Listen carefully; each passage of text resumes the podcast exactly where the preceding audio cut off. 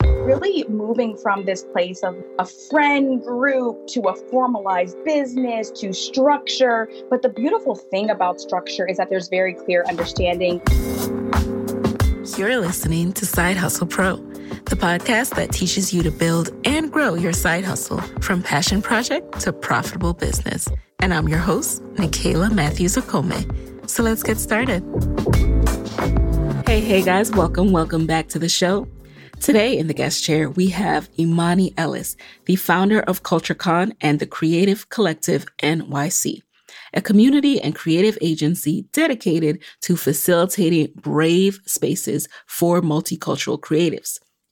Born in Imani's one bedroom apartment as a means to foster meaningful connections, the CCNYC has since become the fastest growing community devoted to creatives of color in NYC who are looking to cultivate relationships that go beyond the business card. The CCNYC's marquee event is CultureCon, the fastest growing conference dedicated to creatives of color. Past speakers include heavyweights like Tracee Ellis Ross, Will Smith, Regina King, Spike Lee, John Legend, and more. In addition to community events, the Creative Collective also works as an impactful creative agency, ideating creative strategies that resonate with multicultural creatives and young professionals and bridging the gap between brands and these multicultural creatives. Through all of this, would you believe that Imani is still a side hustler? Let's get right into the episode to find out how she's juggling an impressive career and a game changing side hustle. So, welcome to the guest chair, Imani. Hi, thank you for having me. I really appreciate you being here. Now, first things first, you got to give us a peek into the life of Imani. What was your first experience with side hustling? Well, you know, it kind of really just happened by mistake. I um, have a full time job at NBC Universal and love my job, but really kind of wanted to uh, hone in on the community. I, I really felt like to be in a city with millions of people and millions of creatives that like I lacked the community that I had had in college when you go to the cafeteria or you go to the quad and everyone is there. And so I invited some friends over to my house, and it was really meant to be um, a very casual but intentional meetup. And the only requirement was to bring someone you can vouch for. It was my apartment, couldn't have phone chargers being stolen, and so it was it was 20 people, and you know each of those 20 people brought someone that they really thought could benefit from that environment. And so it was 40 people total. We all went around the room saying, you know, um, I kind of feel this way at work, or I could really use a graphic designer, or does anyone know how to start a business plan? And from there, um, you know, they kind of were like, Ronnie, you should do this more. And me just being who I am, I was like, I'm going to do it every month. And that was how the Creative Collective was born. So I am reading your background and you have such, I mean, everyone has like an interesting background, right? But it's not often that I meet someone who was in the Nutcracker. So as a matter of fact, you danced ballet for 14 years. You were the first African American to star as Clara in the Nutcracker in the Atlanta Ballet's 75 year history. Now, how did that experience, in addition to the fact that you ran track, you know, you're very much an athlete. How does that inform the stamina you have to be a side hustler, to work at NBC and, and start the creative collective? You're like the best researcher ever. I love that you know that. I'm so glad that you brought up, you know, dance and track because I'm just really realizing now what a profound effect they've had on my life. Um, you know, you really are learning that the endurance and the strength and all of the exercises are necessary for the end result. And so I was dancing six days a week. My mom, my dad, my sisters, all driving an hour down to Atlanta Ballet uh, for rehearsals and pointe. And I did ballet for 14 years. So it was really a huge part of my life the self discipline, uh, just all of the character that it builds. And I, I can see it today because really the motto is that you don't stop when you're tired you stop when the job is done and i think you know of course there's always a balance between working hard and burning out, but there is definitely that drive that I think a lot of times uh, pushes me through because I've got an athlete mentality. I, I sometimes I almost am so confused when people don't want to finish what they started. Now, if you decide to pivot that is everyone's right. But just to say, oh, I think I'm done, I can't relate because I I think from being an athlete, from being a hurdler, from being a ballerina, that's just not in my DNA. I really want to see things through. Oh wow, I, I feel you on that because when people tell me they want to do something and I ask them about it and they're like, oh yeah, yeah, yeah, like they're not even working on it. You're like, I can't right. take you like, seriously. You? Why? Why even put it out there? So right Right. So speaking of that and side hustling, now it started in your apartment. I think that's so cool. Did you have a mission for it early on of what it could become? Part of me thinks the blessing was that I didn't think it could become anything. It really was, I didn't really set out to start something. I set out to stop something. And what I wanted to stop was this idea that you had to compartmentalize you know who you were that if i was a publicist i couldn't have a community or if i wanted to you know do this that meant that i could not do that i really wanted this place where you could decide to be a banker by day and an artist by night and that you weren't kind of on this track that sometimes we get into where it's like okay, I guess this is the rest of my life. I'm just gonna, you know, work at this place and clock these hours, or, you know, I can't ever change my mind. And so, you know, I think the beautiful thing is, you know, that we were really trying to create something that we didn't see. And, you know, I was able to really kind of bring my friends into this idea and, you know, with all of their insights, even make it even bigger. And, you know, now looking back, uh, you know, I'm kind of like, man, I had no idea um, that it was going to turn into a business. But over time, it became very evident that this was not just a little kind of monthly meetup, that this was kind of a necessity and that there was a white space uh, in New York City for it. And it's it's been such an amazing ride, honestly. What I love about what you do is you give people permission to be themselves we often kind of fall into making our career, our title, our identity. It's what people often ask us when we meet them for the first time. Hey, what do you do? Where do you work? All that good stuff. And it gives us pride, right? Uh, so a lot of our identity starts to meld into that, what we do for work. However, we all have multi passions and this show hopes to highlight a lot of that. I hope to help people to, uh, to embrace their different quirks and things that they're interested in and pursue that. And so this space you created in your apartment started that. It started to help the banker be able to say, Hey, I'm actually a musician. I know it sounds crazy, but I actually, I don't want to stop doing music. So I do both. Now, you decided to take it from your apartment, make it the Creative Collective NYC, actually have events in an event space. How did that come about? How did you go about doing that? We have to really recognize that the things that you are exceedingly great at and that come naturally to you, those are gifts. And you have to lean into them. And as a publicist, you know, by day, we are working with so many different people and we're helping to create these larger than life ideas. And when we first started, there was no budget, there was no, you know, huge speakers. It really was just a bunch of creatives who were excited to build something bigger than themselves. And so, you know, we couldn't pay for a venue, but what we did have was this budding community. And so we were bartering things left and right. Like, we'll give you an Instagram takeover um, if you let us do an event at your space. And so it started out, you know, these events with 100 people. And I think what felt different is, you know, exactly what you just touched on. We didn't ask you to come with a business card. We wanted to know if you had seen the latest episode of Insecure. We wanted to know what your favorite food was. And people were like, wait, this isn't transactional. You wait we're going to talk about things that are more than just my nine to five and then you're going to ask me what i'm passionate about. It just felt like you could take your cool off be yourself and people were really hungry for it. And so one event turned to two event and we were always asking our community what do you want next? So it was always just building upon the natural kind of desires of what our community wanted. So when they said, we want to talk about financial literacy, we partnered with Bank of America to bring them in and talk about small business loans. And when they said, you know, we really want to talk about love and relationships, we partnered with BET and did a conversation all about what it feels like to date as a millennial. And so I think one of the things that we always want to stay true to, and one of the things that have that's really fueled our growth, is just really staying in touch with our community and what they want, and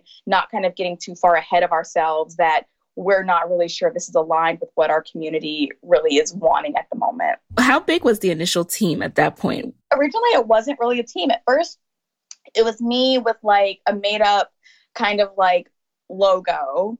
And, you know, I was someone that I was like, okay, it's starting. So I just started the Instagram and I'm posting on it.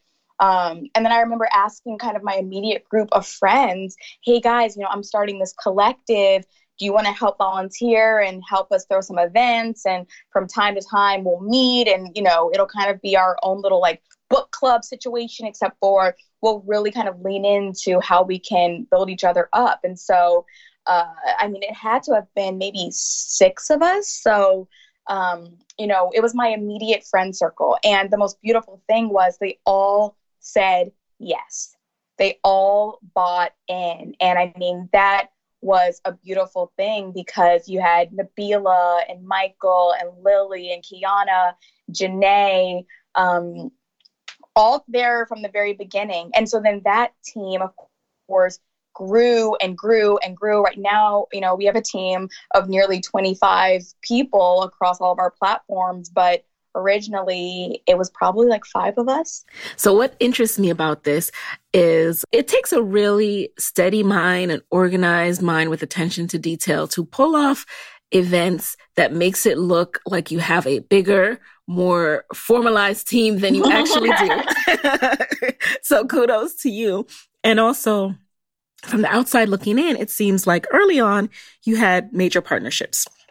How did you go about that? You know, we did our first our first Culture Con uh, and it was a hundred maybe 20 people. And that was all just people kind of being like we don't know what a culture con is but we're not going to give you any money but we'll like give you a free space yes. or we'll donate some like granola bars and some liquor. And so everything was in kind donations. And you know it was us just being like please please please believe in us. And people were like yeah we kind of believe in you. Like we're not about to put our name on this just yet. And so at the first Culture Con, everything was in kind. And we noticed two things. One, that the waiting list had nearly 500 people on it for Culture Con. And two, that there were some awesome people there from HBO who were like, wait, this is really great. Like, could you do something like this with us? And I'm like, huh?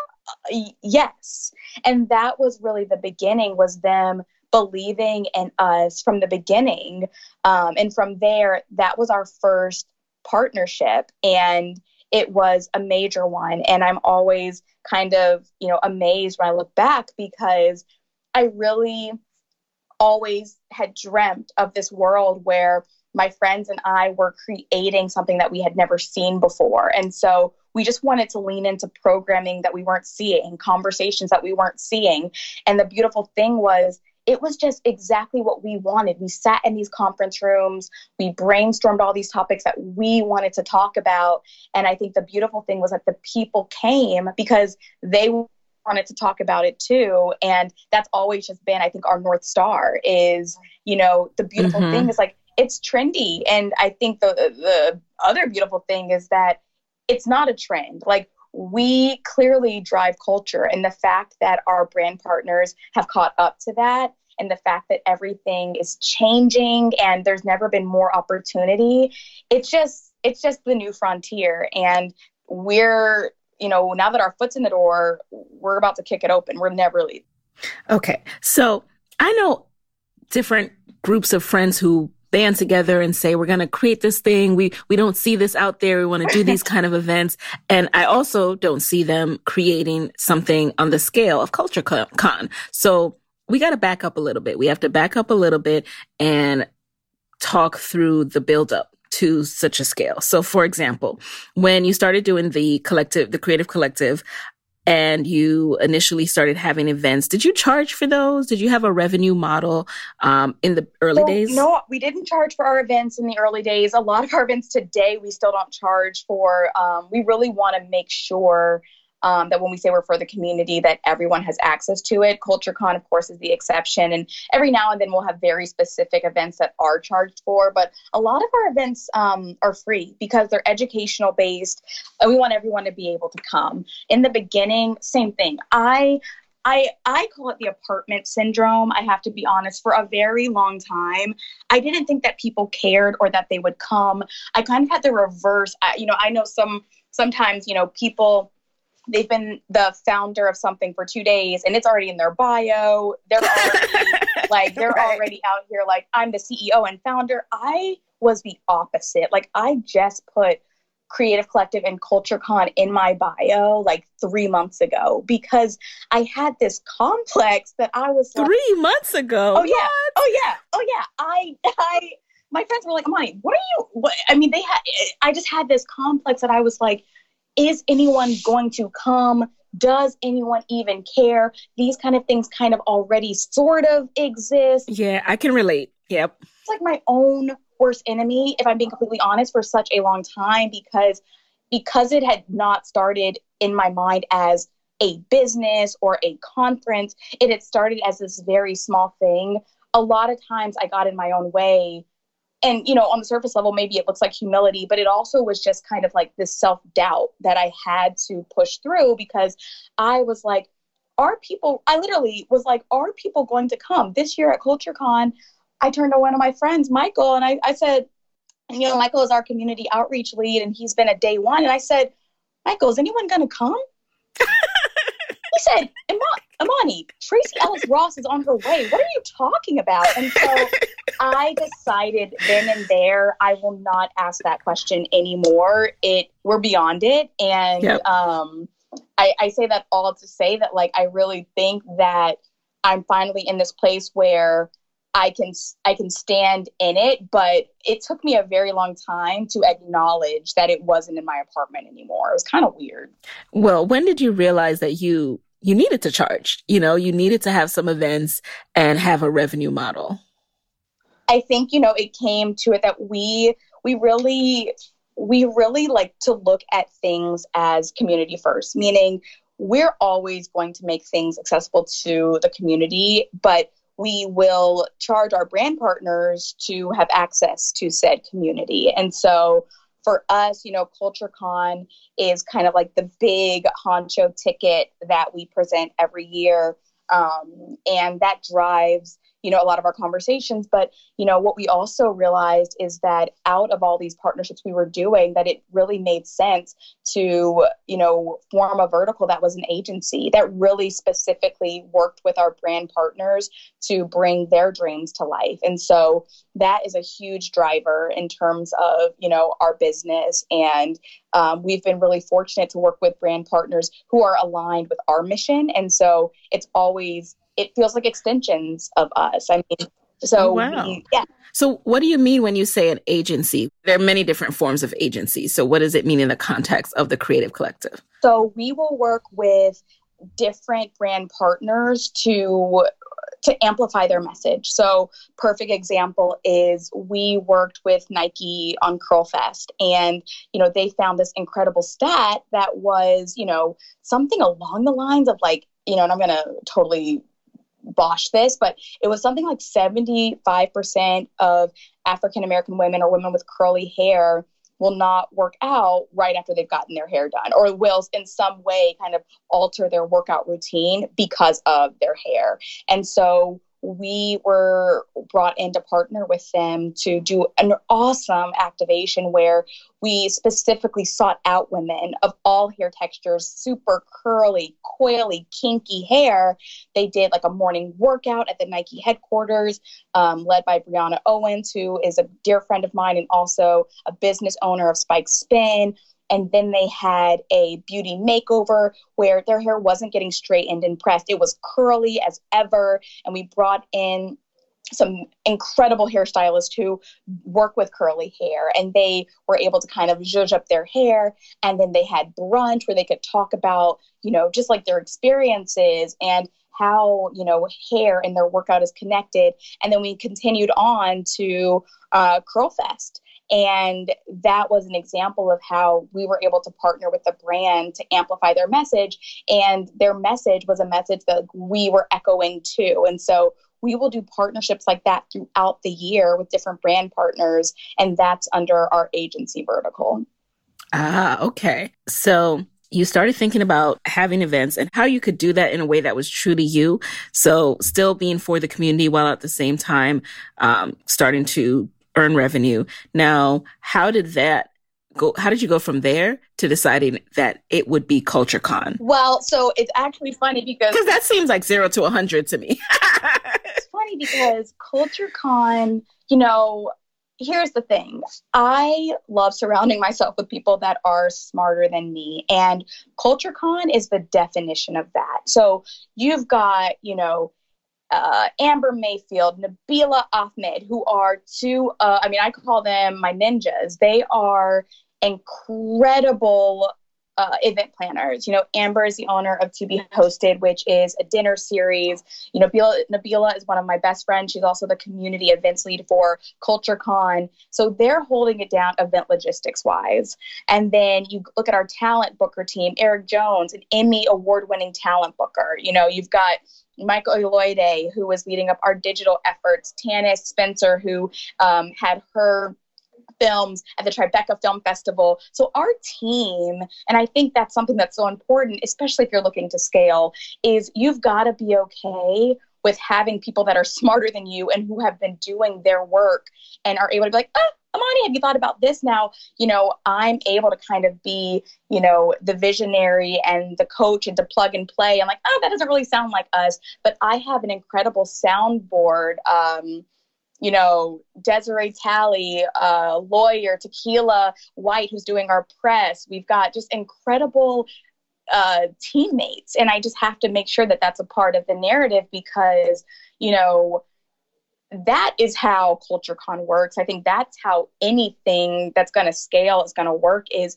in the beginning, I was cutting out, you know, the letters to go on the wall, and I'll I'll never forget. Tequila walked over and literally pried the scissors out of my hand because she goes, Imani, we've got volunteers for that. And so that is really kind of how we've been able to produce something that's that's so meaningful and bigger than all of us is that there are weekly meetings and we run this conference like we are at NBC Universal. There are deadlines. There is, you know, it is a very well oiled machine and it has to be because the best compliment I get every year is you all run on time. And there is nothing better than the shock and surprise that a conference fully fueled by Black creatives starts on times, ends on times. The speakers that we say are going to be there are there. Those are all things that are so important to me because we need to have more representation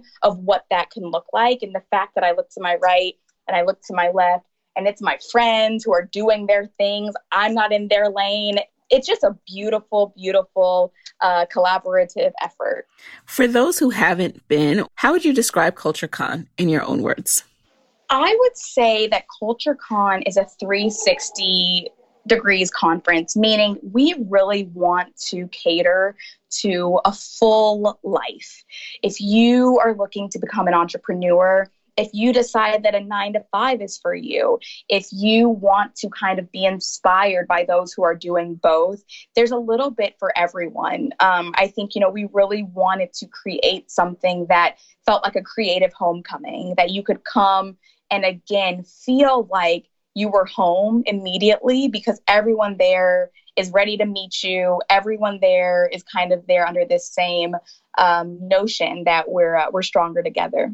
So you touched on this briefly, and I am really curious about this because, as you said, you in your mind it's a you know something that started in your apartment living room and you still think of it that way but from the outside looking in I'm here just marveling because I know it's your side hustle. And I'm like, how are they doing this? How, how is this happening? How do they have a keynote from Tracee Ellis Ross? uh, Eric so, Jones. Eric right, Jones. right. So how, how do you recruit speakers? Do you have a whole team that's highly connected? Like, how do you convince them, especially for something that is unknown to them, right? Mm-hmm. A, a new conference they've never heard of. Well, how do you do that? Yeah, so we have a speaker team. It's led by Eric Jones. Um, like I mentioned, Eric's been one of my closest friends at day one. He also is an Emmy Award, three time Emmy Award winning talent booker. And he and I are very close in how we just look at the world. We were working together professionally before we even became friends.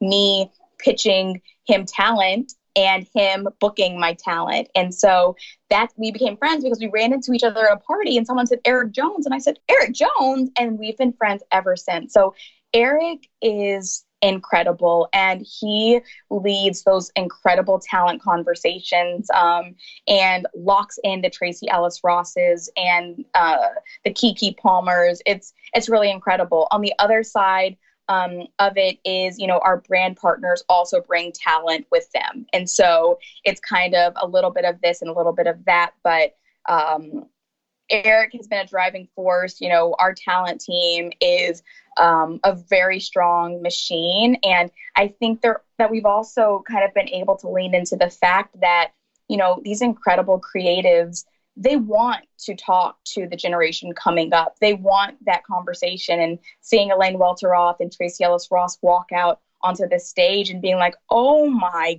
gosh, there's 3,000 faces looking back at me. Um, that's a moment that you never forget because that's what it's for is to just show everyone that again like we need each other and this community that we're building is so much bigger than us. But um, yeah, I mean, we we've been blessed. We've got a we've got a powerhouse team um, under this engine.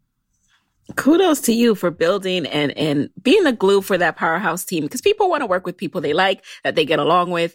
You know, I see lots of organizations start and then fall apart the next year, even when they've produced something incredible because they don't know how to maintain these relationships.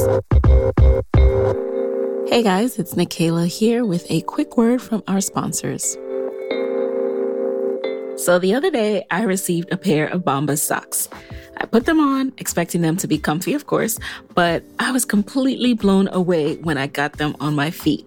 It felt like my feet were surrounded by clouds. I was so impressed that I immediately dropped the other two pairs in my hospital bag. And yes, I started packing my bag for when I go into labor, all right?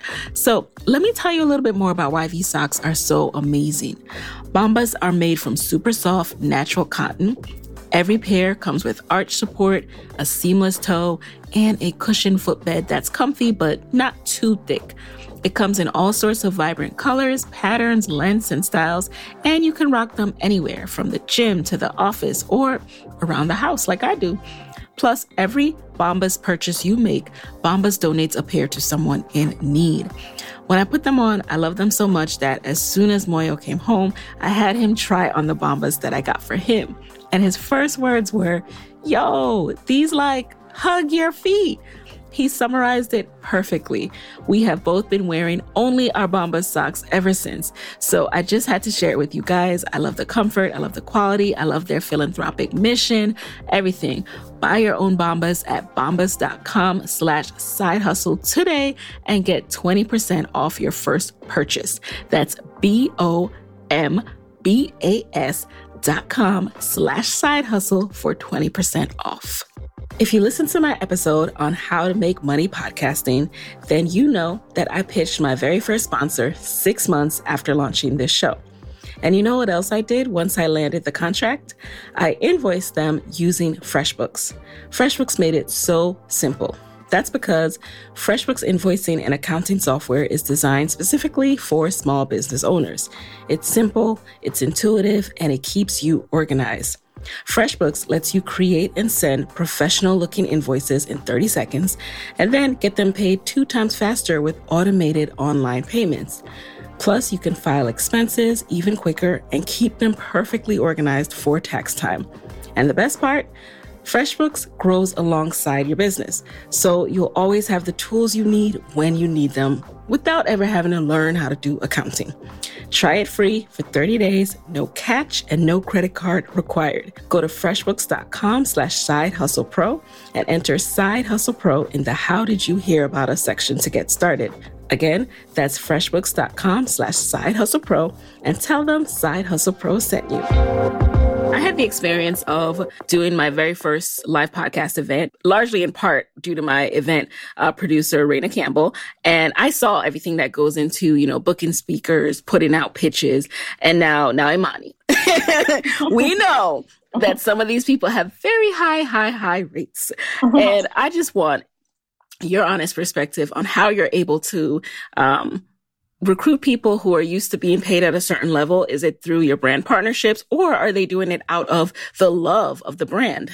Yeah, I mean, it really is case by case, but I think, you know, at the end of the day, when you find something, and I'm sure it's the same for you, when you find something that resonates with you, you're down to support it. You know what I mean? I feel like that's really what it comes down to is, you know, now more than ever, it's just so important. I think, you know, that incredible Google commercial just came out that just showed the most searched tennis player, the most searched poet, the most searched, and if they're all black, incredible creatives. There's something to be said about paying it forward. And I think that, you know, to me, it's always a beautiful thing when these larger than life superstars, these John Legends and Tracee Ellis Ross and Quincy and Keke Palmer, Regina King, um, recognize that you know, just as important as it is to walk, you know, this red carpet, it's also super important for me to inspire this next generation of doers. And so we've been super fortunate that,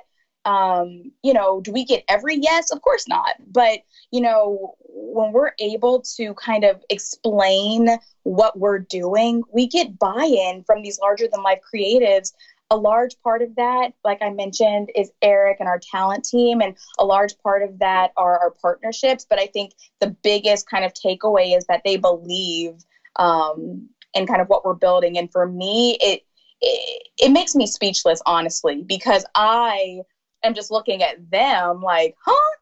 And they're they're standing backstage looking at us like, huh?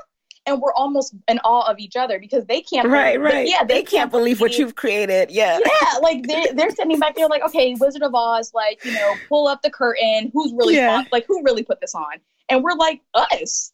And we're standing there like in awe that they came that they even came. And so it is mm-hmm. a really incredible moment because you're spending your whole time like i can't believe you're here. And they're coming back and being like i can't believe you've done this. And it's awesome. It really is. It really is. And you know, you leave the audience speechless. You leave people who are seeing the experience unfold on social media speechless as well. And I love the fact I think a true sign of a leader is how they build up and big up their team. And I love the fact that you are always sharing who does what, who is responsible for everything, because you can't do it alone. Yeah. There's no way. So I love that. Now, speaking of the marketing piece, how do you guys build that anticipation to sell tickets to not only inspire people, but also say, Hey, actually come to this event, actually spend money and come on down to this event. I think, you know, we've been we've been really fortunate. I think for us it's been and we always say we are our own audience. And so we're able to lean in to the humanity of ourselves and market to ourselves. And so we've got the advantage in the sense of knowing the target demographic because we are the target demographic. And so a lot of it is going back to like, okay, like what would we want out of a conference and like how can we amplify this experience like what if you know a part of your lunch ticket came with tickets to a food truck, not at an additional price. Like, what if we could really amplify this experience and create CultureCon week? So now you're not just having a one day conference, like, you can have a whole week of programming. And I think we're always thinking about how can we super serve our community. And so when you think, when you start there, then marketing those opportunities is kind of the easy part because you've really been intentional about the programming. You know, sometimes I think the marketing can get hard when you know the product, you know, maybe isn't that strong. You're going to need a lot of hype behind it. But when you're really building something that you believe in and you're telling people, no, this is this was built just for you. You're not going to come here and kind of feel like, oh, there's one panel about diversity. Oh no, the the whole conference is about you. We're not even saying diversity because we are us. Like, and I feel like that's kind of the beautiful thing about the marketing piece is we're really able to kind of just like showcase what's there. You know, Skylar is our incredible genius behind our Instagram, and she is a social strategist. She gets it. Um, Michael, like I mentioned, does all of our digital marketing. And I think we're always, you know, in constant communication in terms of what are we trying to say and how can we convey this in a way that makes people realize that, you know, you don't have to change who you are before coming to this event. In fact, come exactly as you are, wear your tennis shoes. You don't need red bottoms here. Like, we're not checking for that. We want you to be your unapologetic self. I enjoyed what you just said about if you have something that's not really what you're saying it is, it's going to be hard to market it. But when you know what you're bringing to the table, it makes it that much easier. So the first step is that quality, creating that quality product, that quality service, that quality event.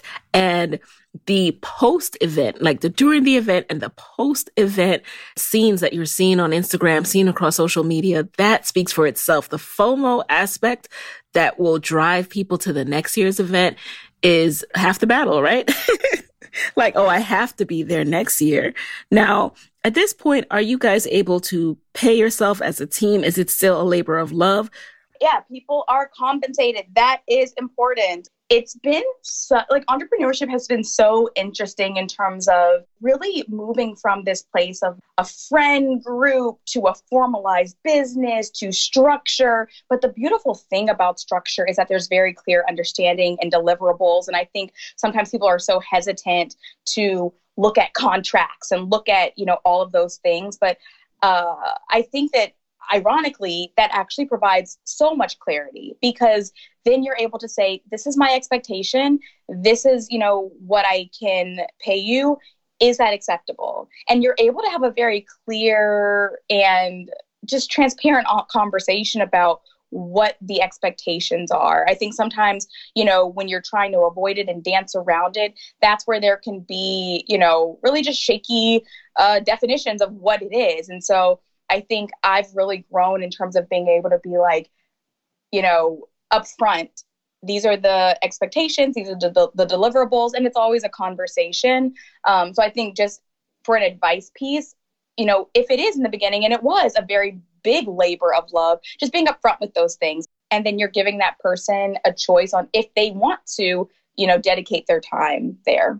I, I hear that. And you're right. There comes a point where you have to put on your big girl pants, you know, your big guy pants and face up to the hard parts of entrepreneurship, of looking at that contract, of negotiating with someone who is your friend and having to talk about numbers and all of that. And, you know, being able to do it in a mature way where you're able to separate the two. So I know it's a shift and it's going to continue being a shift, but in order for your brand to thrive, right? I'm sure this is something that has to happen. Things have to continue to get more firm as you make money, as you got to file that money with the IRS and all of that.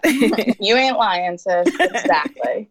so, speaking of that, what have been some of the challenges as you uh, run the Creative Collective, as you run CultureCon each year now, and how are you dealing with them?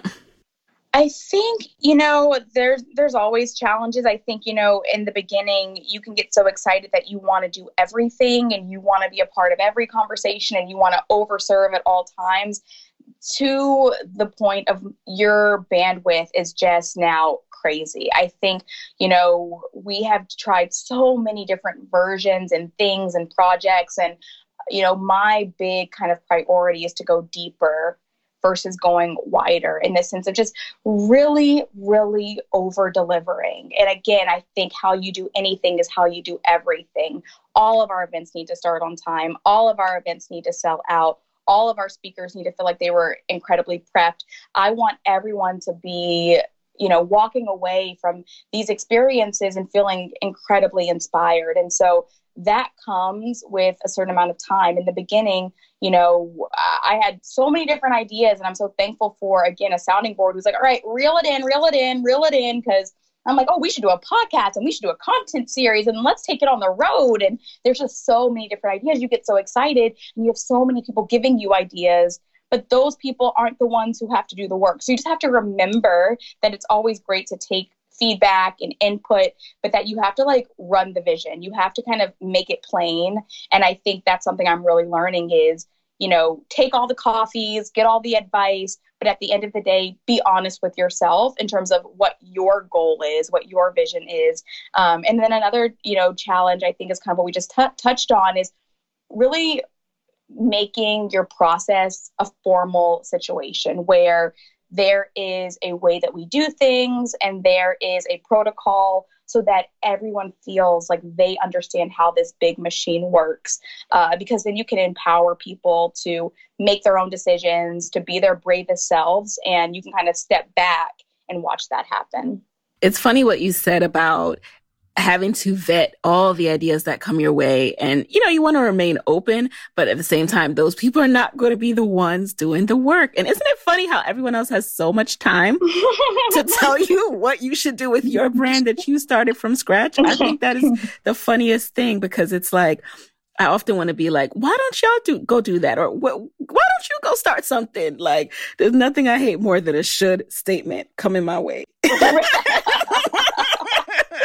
oh my god, yes. Uh, I know your intentions are so you know they're so great but right i can't i can't do a pop-up in japan next year right, I, right. I you should you should okay. you should so now, a lot of people lose money in the first two years of their business, especially when they're doing it at a scale that you are doing it.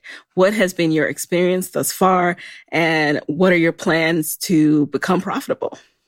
Um, well, we are profitable. We've we've always been. And I think, you know, a, a, secret to that is in the beginning. And I, you know, I get a lot of people who ask about conferences and events. And um, I think, you know, the secret to that is really looking at is we're talking about events specifically. Yes, at- give us the events juice because a lot of people, I didn't mean to cut you off, but a lot of people talk about events, including me sometimes, of how expensive they can be. So, what is the secret to be profitable? Yeah.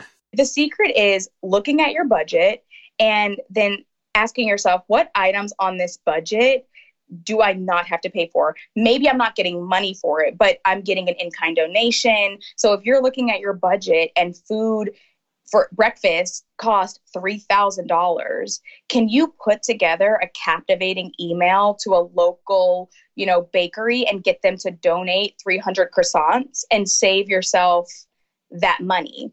Because now maybe they're not paying you in money but you're now saving money that can go to other places. And so when we first started culturecon you know we were able to kind of get our food was donated by you know a local pizza parlor. Our liquor was donated by um, an incredible uh, vodka brand. We were able to get you know some florals donated by someone who believed in us. Now again there are stipulations around all these things meaning like for culturecon now if we're using small vendors we're paying them. But this isn't you know when we first started. We were telling them okay we're going to put you all over our Instagram. We don't have the budget to pay you now. But the beautiful thing is, those same people are now getting paid by us. So we never departed, you know, that relationship. And that I think has kind of been something that we're very proud of is the same photographer that was helping us out three years ago now gets paid his rate three years later. And so a lot of it is just thinking about savings and profit in a different kind of way. Like maybe you're not going to get that $5,000 uh, sponsorship your first year of an event, but can you save $500 here? Can you save $300 there until you're not at least in the red? Even if you break even, at least you're not in the red. What were your biggest takeaways from the first time hosting CultureCon that you implemented in the following years? I think one of the one of the takeaways that we saw was really great was that these conversations, these breakout groups were incredibly important. And also that, you know, we really want as a community more access to educational and blueprint conversations like less about you know what time you wake up in the morning and more about you know when did you get your first lawyer should I sign this NDA? Don't commingle your funds. This is how you can save money, you know, when you're first starting out. Those kind of conversations that are really just transparent, which is another reason that I'm just so obsessed with your your podcast because I think this is what we need more of. People being very transparent in terms of, hey, like if you're putting together a huge event, you know, let's be realistic. You're probably not going to make a huge amount of money your first year, but your goal could be to be as close to breaking even as you possibly can. Because then now you're able to use that first year as a case study for the next year to get sponsors. How do you juggle all of this? How are you juggling um, having a successful career and also growing a impactful side hustle on this at the same time? I think, you know, it is a perfect storm of a few things. I think it is having a really strong team, having a really strong work ethic, uh, God's favor, and also being able to step back sometimes and be like, okay, tonight I'm watching Netflix and I will get back to it tomorrow. But I really do think that this must win mentality is something that I've always had. My mom always jokes in high school, you know, I would I was a part of like five different clubs and she'd be like, Imani, like, can you just do like three? Like, why do you need to be in five clubs? And she'd say, Okay, pick which one is overwhelming you. Maybe you can take one off your plate. And so I would. I would take something off my plate. Then the next week I would have joined the play and started, you know, track practice. And she'd be like, wait, what? And so as much as I try to resist it, I think this is who I've always been is someone who really wants to contribute. I want to contribute. And when I first started, you know, I thought that I would be a part of a board of an existing community or an existing platform. And I went around to a few and I, you know, went to some meetings and I just thought, you know, hmm, if I were running this event, we would have started on time. Or if I was running this event, I would have asked questions that were a little bit deeper. Or if I were running this event, I would have loved to have small breakout groups so that we could have talked about what we just discussed.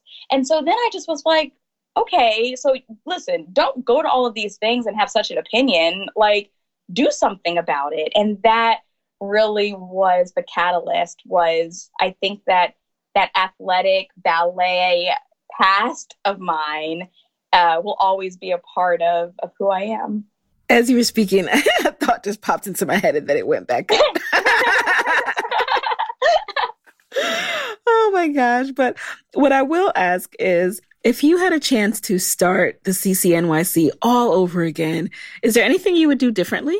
Such a good question. If I could start it all over again, I think I would have before I started a business, I would have consulted someone who was a business owner. I didn't talk to anyone before I I didn't get any advice.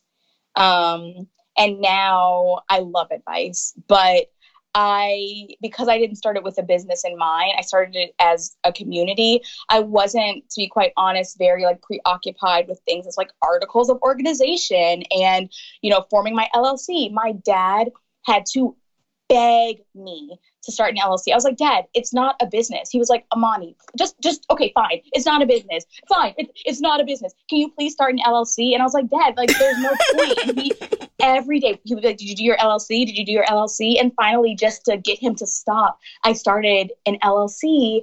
But right. that's kind of how I was approaching things. I was like, I mean, and so I would have definitely been a lot more kind of like, wait, just in case let's get these assets together. Um, you know, the LLC was formed, we did not commingle funds, and everything is everything. But uh, I'm very thankful that I had, you know, that guidance around me that could see something before I could see it. What's next for the CCNYC? So we're so excited. We just announced that CultureCon will be returning to New York City on 10 2020. And we are going to Atlanta for the first time on May 16th, 2020. So we are taking CultureCon on the road.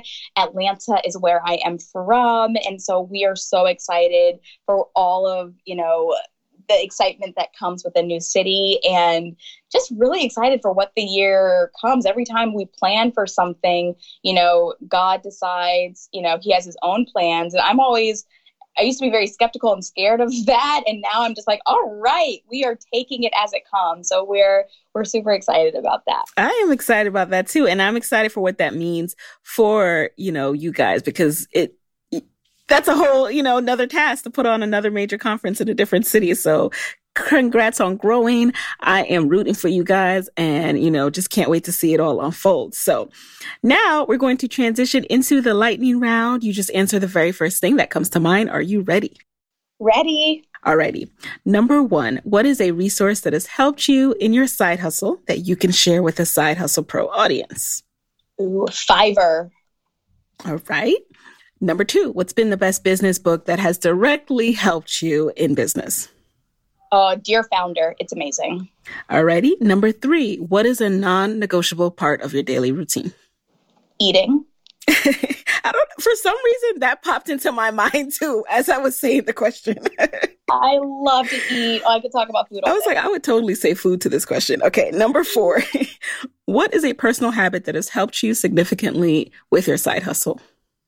I still handwrite my list. I don't use apps. Ooh. And then finally, what is your parting advice for fellow side hustlers who are juggling the side hustle, juggling the main hustle? You might think that you have to wait for your side hustle to be perfect for you to present it to the world, but nothing can be critiqued until you start. So just start. All right. I love that. And with that, where can people connect with you and the CCNYC and CultureCon after this episode? For sure, you guys can check us out on Instagram. I'm at Imani Imani, and the CCNYC is at the CCNYC. All right, you guys, and there you have it.